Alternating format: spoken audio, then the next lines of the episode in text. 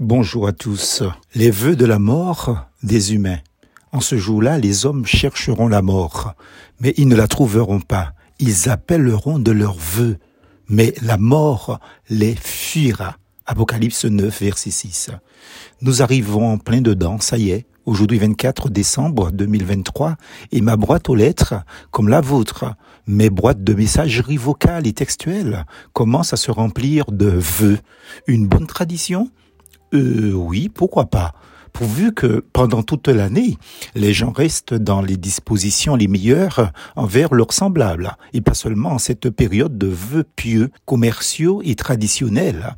Je me dis, tout ce qui ne va pas à l'encontre de la volonté de Dieu et ne contredit pas la révélation des Écritures saintes et favorise l'épanouissement de l'homme est toujours une bonne chose. Dieu dit, tu ne te vengeras pas et tu ne garderas pas de rancune envers les membres de ton peuple, mais tu aimeras ton prochain comme toi-même, je suis l'Éternel. Lévitique 19, verset 18. C'est un peu comme le fait de dire bonjour à quelqu'un, à son collègue, à son voisin.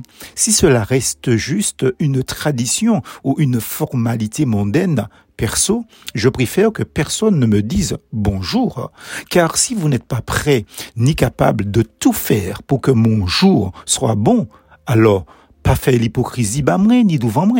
Ne fais pas l'hypocrisie pour moi, ni en face de moi, mon cher.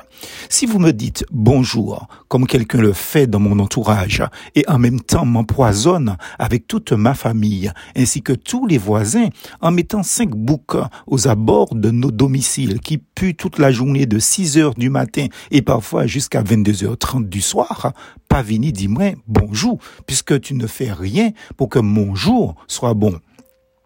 Je ne peux ni rester dans ma maison, ni aux abords avec l'odeur des animaux, tout comme c'est le cas pour mes autres voisins. Comment voulez-vous que je passe un bon jour ainsi que mes autres voisins? Votre bonjour ne sert absolument à rien puisqu'en même temps, vous m'empoisonnez tous les jours. C'est exactement la même chose pour les vœux.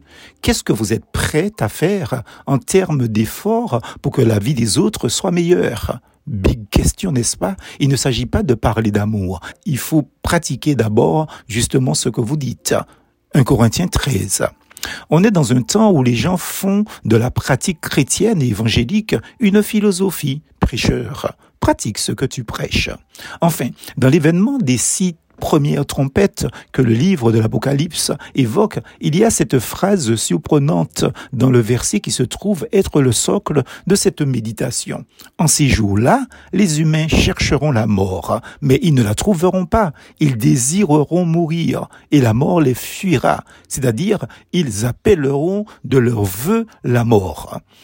La version de la Bible du semeur traduit donc ainsi cette partie du texte sacré. Apocalypse 9, verset 6. Ils l'appelleront de leur vœu, mais la mort les fuira. Voilà un souhait, un vœu que personne ne souhaite à personne, puisque l'on souhaite aux gens longue vie, la santé, l'amour. Certains vont même jusqu'à souhaiter richesse au pluriel par-dessus le marché. Toutefois, ils sont les premiers à vous planter un couteau dans le dos en pleine journée. On ne souhaite généralement pas la mort de quelqu'un, du moins en principe. Hein. Dans les derniers temps, la Bible affirme que ce sont les personnes elles-mêmes qui souhaiteront leur propre mort, tant les jugements et fléaux de Dieu seront terribles.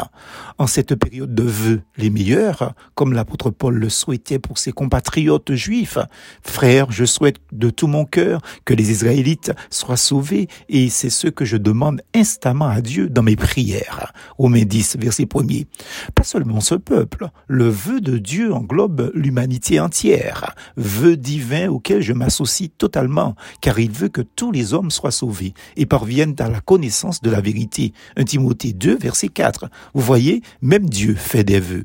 Mais lui, il a fait ce qu'il fallait pour que cela soit une réalité dans la vie de tous. Oui, Dieu a tant aimé le monde qu'il a donné son Fils, son unique, pour que tous ceux qui placent leur confiance en lui échappent à la perdition et qu'il ait la vie éternelle. Jean chapitre 3 verset 16. Accepte Christ dans ta vie comme Seigneur et Sauveur avant que tu n'appelles de tes voeux la mort. Plus force en Jésus.